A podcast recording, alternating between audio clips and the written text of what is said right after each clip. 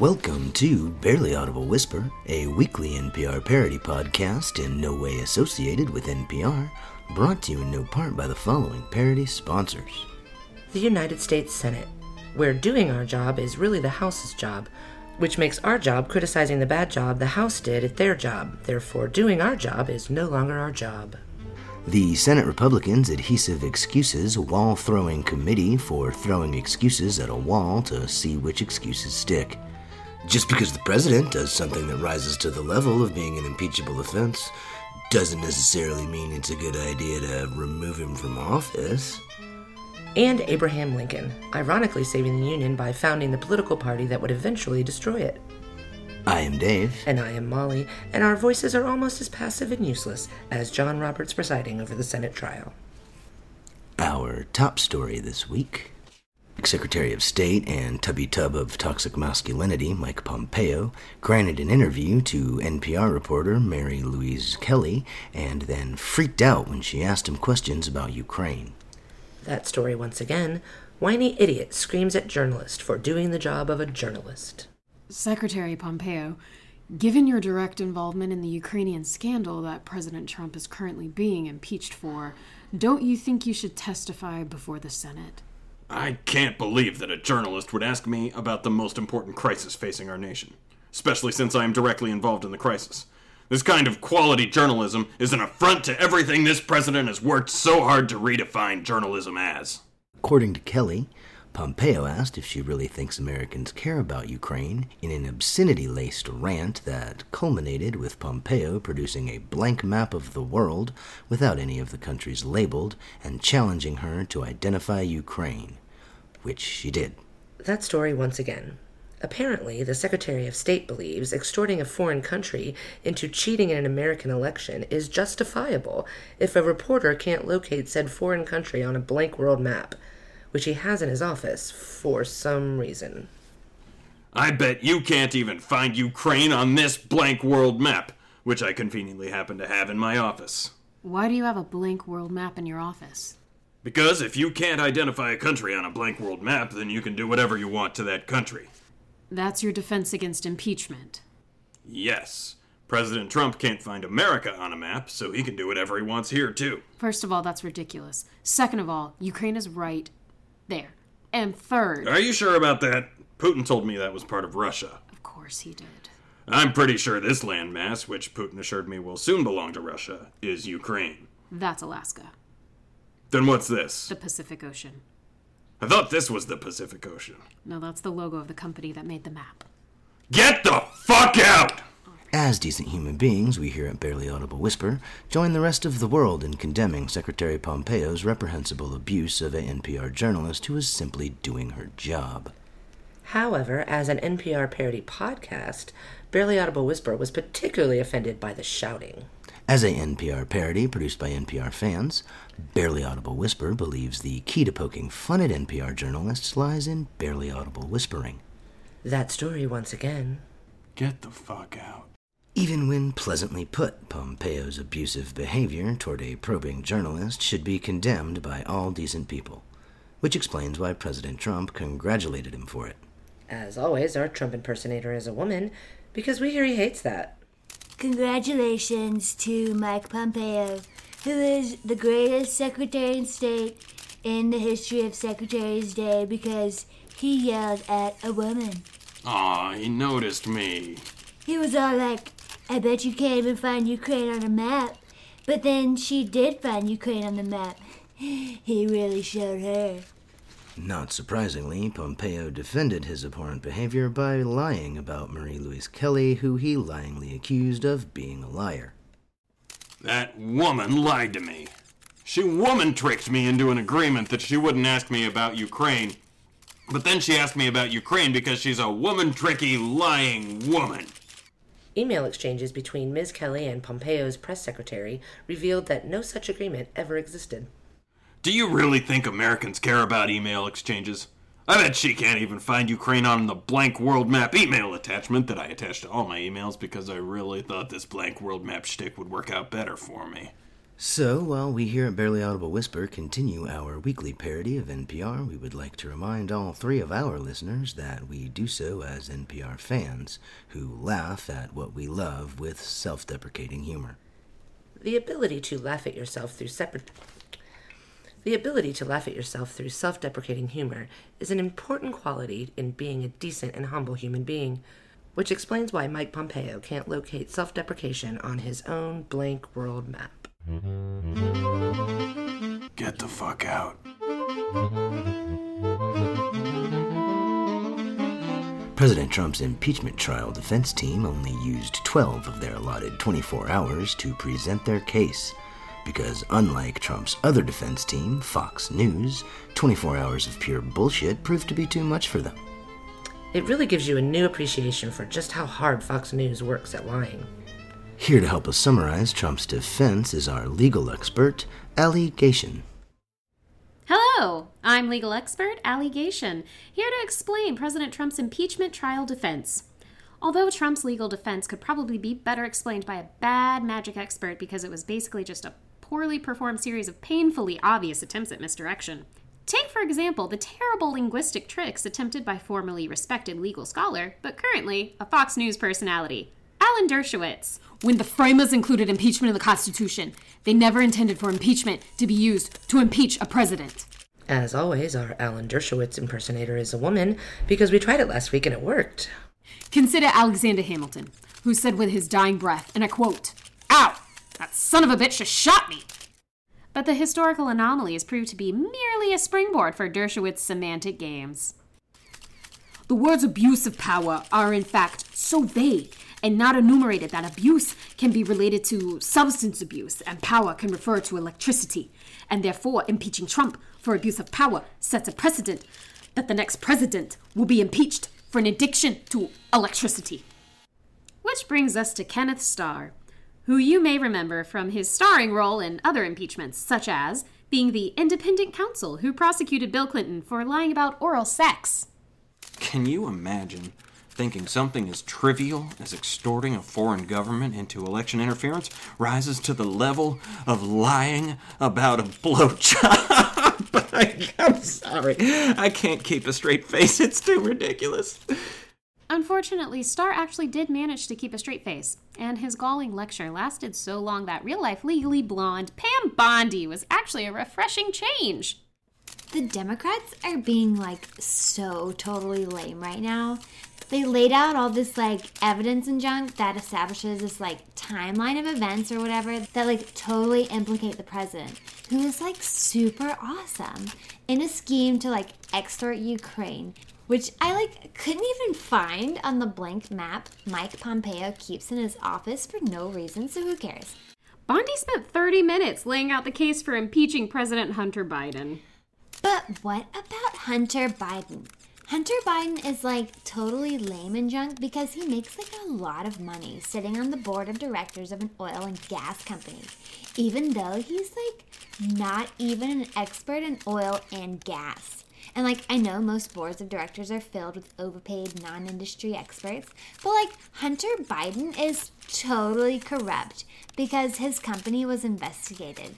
But then, like two years after the investigation went cold, his dad threatened to withhold money from Ukraine unless they fired the prosecutor who stopped investigating Hunter Biden's company and replaced him with a prosecutor who opened the investigation into Hunter Biden's company. And if you consider those events in the wrong order, they sound like totally suspicious. Danger! Danger! Danger! We've come to the part where Jay Sekulow repeats the phrase, danger, danger, danger, in an argument that I can only assume sounded better when he practiced it in front of his mirror. Danger, danger, danger. The Democrats warned us that we were in so much danger, danger, danger, that the inevitable delay of a year or longer in subpoenaing the evidence and witnesses that further prove their case was too long of a delay. Danger, danger, danger. And yet, they delayed these proceedings by three and a half weeks. Surely a delay of three and a half weeks and over a year are exactly the same thing. Occasionally, he did this weird thing where he referred back to something one of his colleagues said, then said he wasn't going to talk about what his colleague had said, and then rephrased what his colleague had said in the most extreme possible language, only to return to his original insane point. As my colleague Pam Bondi laid out in an impossible timeline of events that recklessly accused Hunter Biden of the very thing President Trump is being impeached for, which I won't go into other than to say Hunter Biden murders kittens, time is irrelevant and reality is what we say it is. Danger, danger, danger. Words, like time and reality itself, are meaningless constructs to be perpetually redefined as whatever serves the immediate interests of the president. This guy is dangerous, dangerous, dangerous. The real danger, danger, danger lies in the hypothetical fear that by impeaching any president for any reason, we will one day live in a world where any president can be impeached for any reason. Danger! Danger! Danger! And that last time I meant to imply real danger, danger, danger, and not the fake danger, danger, danger that I've been dismissively referring to as danger, danger, danger. Thankfully, Trump's defense team couldn't squeeze as much bullshit into a three day period as Fox News does every day. And so White House counsel Pat Cipollone brought things to a close with his trademark slow and condescending cadence that you might expect from someone addressing a bunch of small children. He's basically what it would sound like if Mr. Rogers was a dick. It's fun to manipulate information, boys and girls. We've manipulated so much information over the course of this not really a trial trial that everybody refers to it as a trial, even though it doesn't have any elements of a trial, like documents, or witnesses, or evidence. Can you say bad faith actors, boys and girls? I know a majority of Republican senators can. That's why we're telling them to vote against witnesses. It's a beautiful day in the neighborhood, a beautiful day for a not trial. No witnesses, no evidence. Let's not have a trial. No.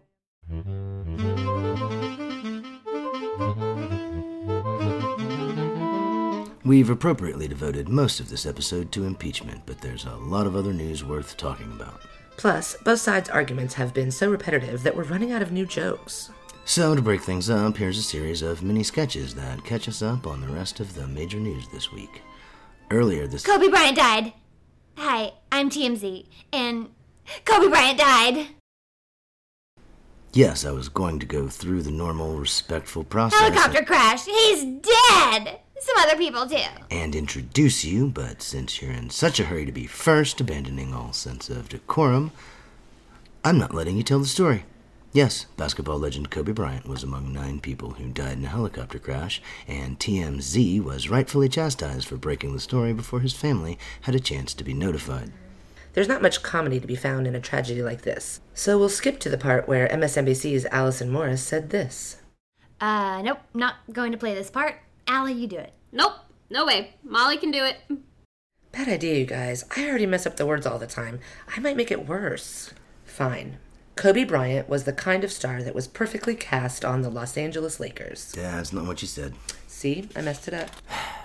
Morris claims she accidentally mixed up the team names Knicks and Lakers and ended up saying something very much like the N word. Moving along, after Iran bombarded a U.S. military base in Iraq, President Trump was quick to announce that no Americans were harmed, but that turned out not to be true. Defense Department spokespersons like Jonathan Hoffman then trickle truthed the actual damage. Several people were treated for concussions. Uh, hmm, we can now confirm that 11 service members were injured. You know what? Let's round that up to 34. Looks like it was more like 50. President Trump then said this about the service members' concussions. As always, our Trump impersonator is still a woman, because we hear he still hates that. I don't consider them very serious injuries relative to other injuries I've seen. I've seen people with no legs and no arms. So, relative to having a leg blown off, there were no casualties. Here to explain the seriousness of brain injuries are football legend and notorious over explainer John Madden. and concussed former AAF quarterback Mike Bercovici. In the game of football, a lot of times a player gets injured. Now, an injury is what happens when a part of your body gets hurt. Your brain is a part of your body, so a brain injury is when the part of your body that is your brain is a part of your body that gets injured. Sweet potato pie. When I was a football coach, which is a coach that coaches the game of football, uh, we didn't treat brain injuries to the brain part of the body as serious as other injuries to other parts of the body.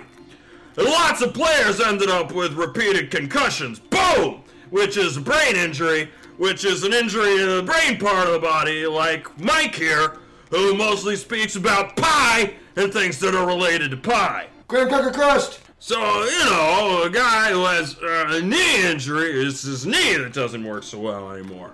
But a guy who has a brain injury to the brain part of his body, you know, that guy's brain doesn't work so well anymore. Cool.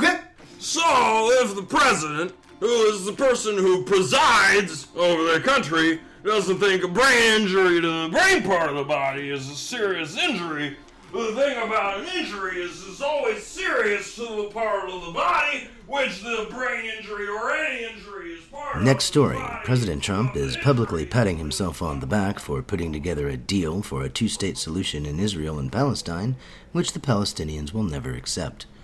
No Palestinians were involved in putting together this deal, but if they were, it might look something like this. Here's the deal Jerusalem remains the Israeli capital. I can already tell you this will be a no deal. In addition, and this is very fair because I make the best deals, you will get to be your own state, but not for a while yet. And you can't do anything Israel disapproves of. I could walk out now, but I could use a laugh. Tell me what else you think you're giving us. There's an investment plan of many billions of dollars, and you can take my word that I and the rich people investing in the plan are not going to use it to exploit pastel Indians and make ourselves even richer. It's Palestinians. I would rather take a bullet than take your word on anything. In your new country of pencil tip, which will only have some of the rights of statehood so that we can still control you, you'll get some of the land back that Israel took from you, but not all of it. And you get a little sliver of East Jerusalem to be a cute little capital if you want. What about the Jordan Valley, which we depend on for irrigation?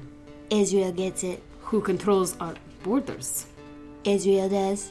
And do we get an army? The state of Pence this time must be fully demilitarized. President Trump, and I say this with all due respect. Fuck you and your stupid hair and your stupid fat ass and your horrible family and everything you stand for. Uh, that wasn't very respectful. I said I'll do respect. More on that later, but first, one more story for this segment. Trump's administration is rolling back waterway protections under the Clean Water Act. This is yet another step in the Environmental Protection Agency's attempts to protect as little of the environment as possible. Here is EPA Administrator Andrew Wheeler justifying this rollback of clean water protections. I know what you're thinking. We're only doing this because Trump wants to undo all of Obama's executive actions. Plus, our rich business owners who give us money want to be able to pollute with reckless abandon because not polluting is a tiny bit more expensive. But the real reason is that. Uh, well, uh, states' rights. Yup! Uh, we think it makes more sense for each state to regulate its own waterways. Obama's rule was a big government overreach. I mean, some of the waterways it protected are only waterways sometimes, and sometimes they dry up. so why why shouldn't we be able to pollute a dry ditch that will later have water running through it? I mean, we're still protecting the major waterways, like the ones that are on multiple states. That makes sense. We're just not protecting the little streams and wetlands and things that feed into those major waterways because everyone knows that pollution just sinks to the bottom and stays in place and that water isn't all part of one big connected system. Uh huh. Anyway, I've got some checks to cash before the world dries up, so bye. So, that's the non impeachment news. Sorry none of it was good. Mike Bervinsky, Burkonsky, Burkonvinky, Burkon, Burkaji, Burkachi.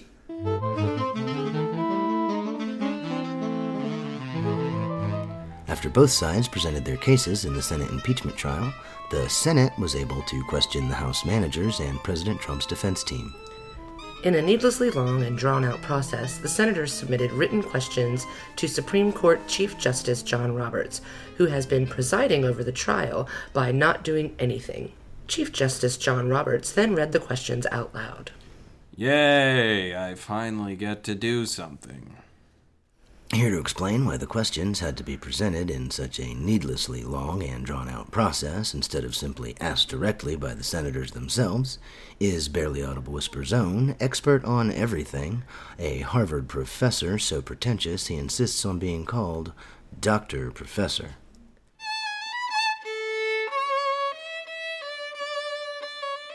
I don't know. Huh. Dr. Professor is usually much more long winded than that. The impeachment trial format of having senators submit written questions to be read aloud by the Chief Justice and presiding officer dates back to the Bill Clinton impeachment trial of the 1990s, when it was decided that senators would submit written questions to be read aloud by the Chief Justice for no good reason.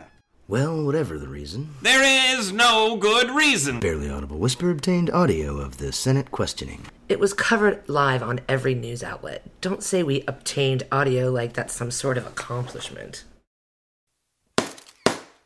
Without objection, the senators will now submit questions for me to read aloud so that I finally get to do something. Written questions will be slowly walked up to me after I call for them to create as many awkward pauses in the televised proceedings as possible. The first predictable partisan talking point, I mean question, is for the House managers. If the witnesses you want to question are so important, why didn't you question them in the House? Republicans obstructed our investigation by blocking all of our requests for witnesses and evidence. So naturally, we assumed that the Republican controlled Senate would call witnesses and produce evidence because. I don't know why. Much like the process of having the Chief Justice read senators' questions for them. I'm sure our reasoning made sense at the time, but then when you actually see it in practice, it seems childish and poorly thought through. House Democrats expected Senate Republicans to cooperate with their witness requests, and I'm reading questions like a game show host. Alan Dershowitz, you're being impersonated by a woman in this sketch for what is also no good reason. Would you like to add to the inherent stupidity of this part of the trial by saying something insane? Every politician believes that their re-election is in the best interest of the country. Therefore, everything the president does in his own political self-interest is, from the president's point of view, in the country's best interest. Therefore, the president's interests are the country's interests. On the one hand, the president's defense is literally arguing that the president is the state, which is the literal definition of an authoritarian dictatorship.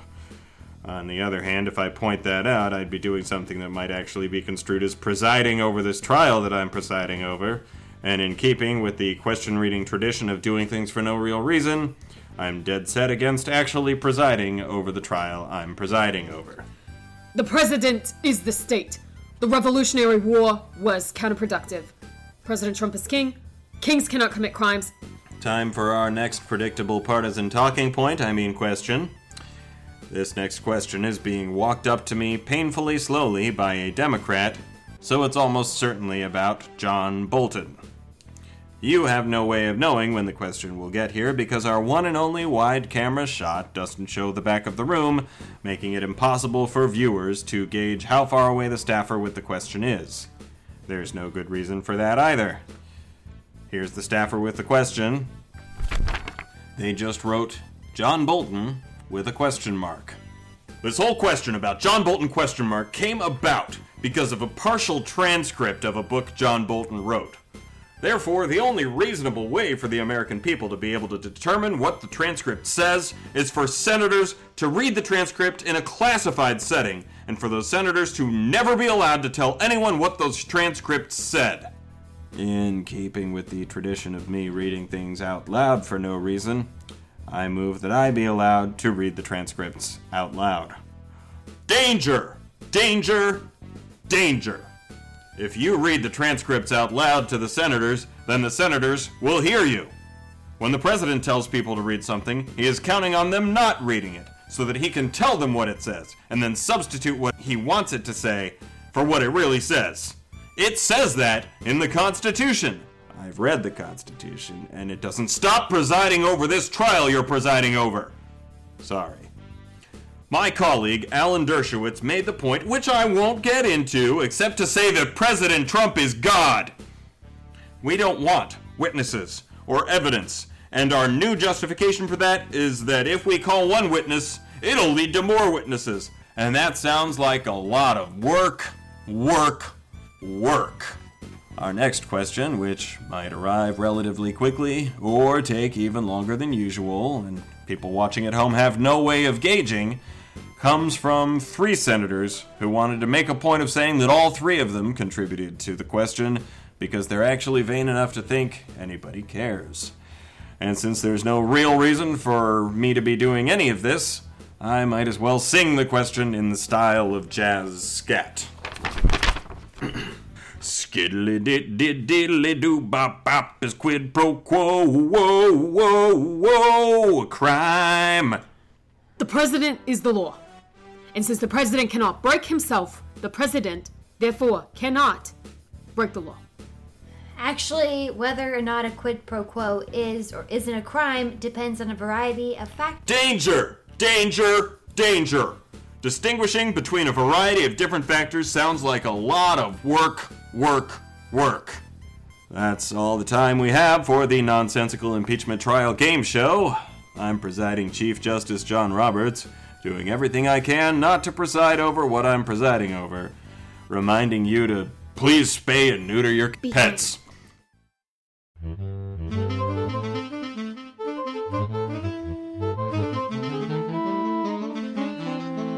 At the beginning of his impeachment, President Trump tried to change the subject by trying to start a war with Iran. But since trying to start a war in the Middle East didn't work, this week President Trump decided to try peace in the Middle East. And for the third time, our Trump impersonator is still a woman because of the rule of threes. I have the best impeachment avoiding idea in the history of impeachment avoiding ideas. Threaten to stick the heads of any Republican senator that goes against you on a pike? In an unrelated story that explains that joke, CBS reported that President Trump threatened to stick the head of any Republican senator that went against him on a pike. Even better. Remember a couple weeks ago when I tried to start a war with Iran, but all that happened was some soldiers got a headache? Mr. President, please stop minimizing the traumatic. I killed General Salami Sandwich, who was way worse than Bin Laden, but the Democrats hate America, so they wouldn't let me start a war. How could I forget? It'll take years to undo the damage you've done to the. I will stick your head on a pike. J- just to be clear, that's a metaphor, right? It is for now. But once I'm acquitted in the Senate, I'll be able to do whatever I want. You're joking, right, Mr. President? It's impossible to tell anymore. The point is, after my stable genius war impeachment distraction plan didn't work, I thought of a new stable genius impeachment distraction plan with my great stable genius brain. Oh no. I will stick your head on a pike. I mean, I can't wait to hear your brilliant plan, Mr. President. The Democrats won't let me start a war in the Middle East because Obama. But they have to let me negotiate peace in the Middle East because Jimmy Carter. You negotiated peace in the Middle East? I talked to Bibi Netanyahu, who is still the prime minister, even though he's under indictment because Israel gets me.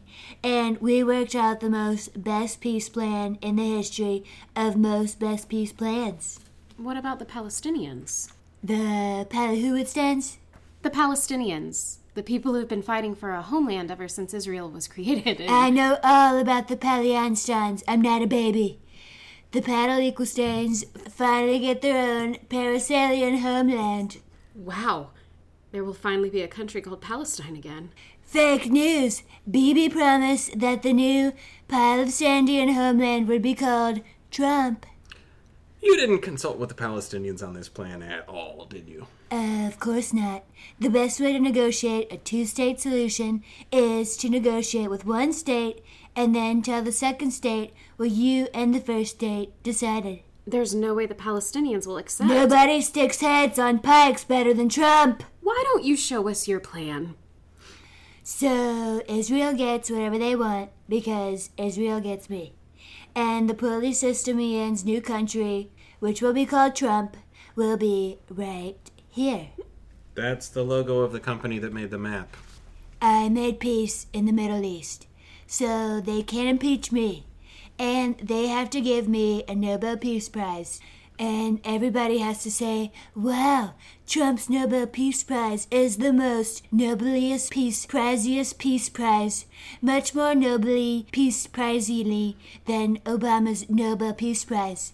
And if anybody doesn't say that about my Nobel Peace Prize, I will stick their head on a pike.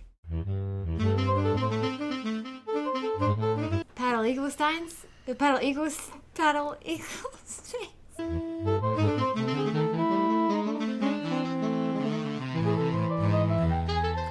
Senate impeachment trial of President Trump has come to an end.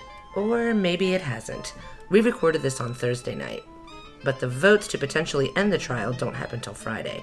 So by the time this episode is published, the as of this recording undetermined outcome will be determined. And speaking of not being able to predict the future, both sides of the impeachment debate have made the claim that if their side loses, it will have devastating future consequences.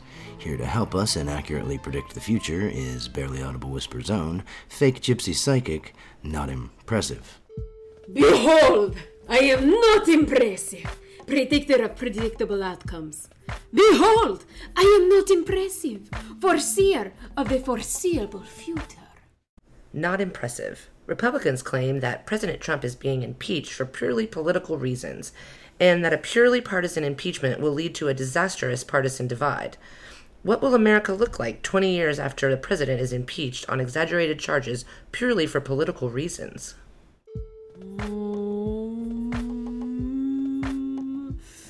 I see an electorate so fractured by impeachment that the results of the election immediately following impeachment are contested. Mm, I see this contested election leading to bitter tribalism that replaces genuine disagreements with personal animosity. And when the contested president is replaced by a president from the other party, the bitter opposition grows so extreme that the other party's leaders block everything the new leader does, no matter what. Mm, from this dysfunction, a greedy, incompetent, narcissistic demagogue emerges and endangers American democracy forever. But that sounds like exactly what's happening right now. Yes, I see 20 years after the impeachment of President Clinton. That's not impressive, not impressive.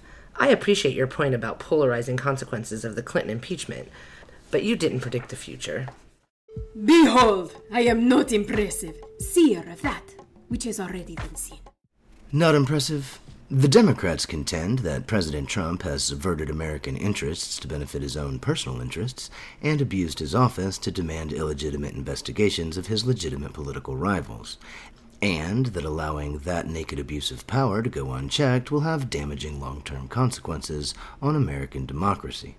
Mm, I see President Trump, emboldened by acquittal, becoming more reckless and authoritarian.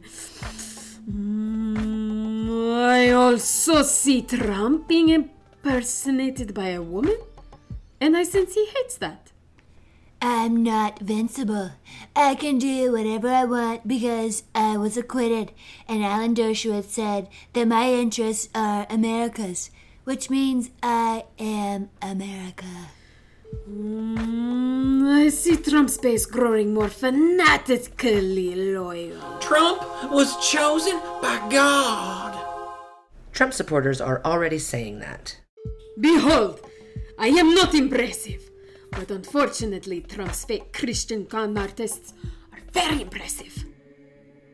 Trump was anointed by God, so if you ever go against Trump, you hate baby Jesus.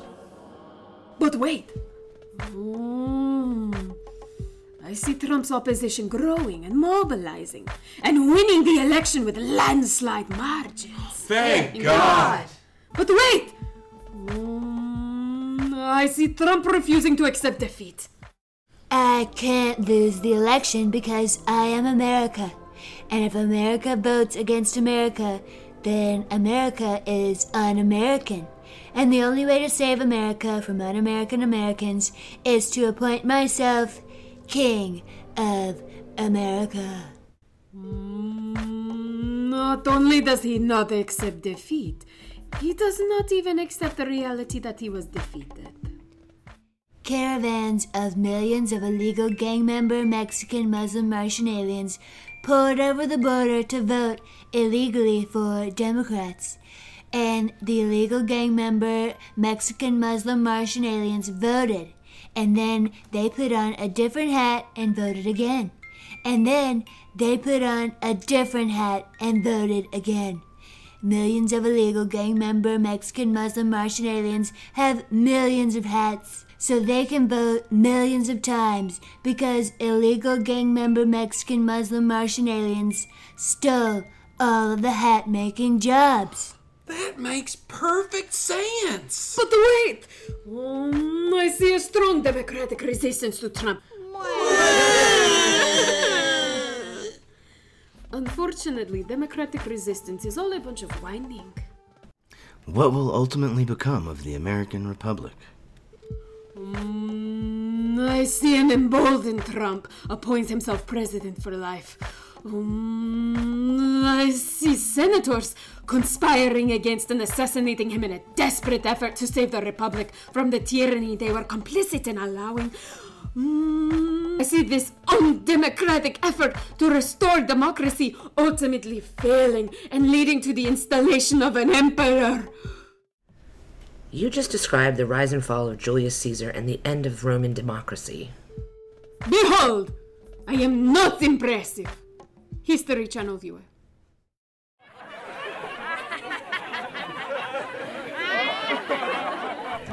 Thank you for listening to Barely Audible Whisper, made possible by the following people writer, producer, co host Dave Baldwin, co host Molly Brown, writer and actor Daniel Carter Brown, and actors Corey Burns and Ali Galonic. Please follow us on social media. Check out what Dan's doing on our Facebook and some YouTube stuff. And subscribe to us wherever you subscribe to our podcasts. We appreciate your support. The paddle equal stands finally get there. I don't think you say equals. Oh, I know. But it's really funny that you did. Hubris.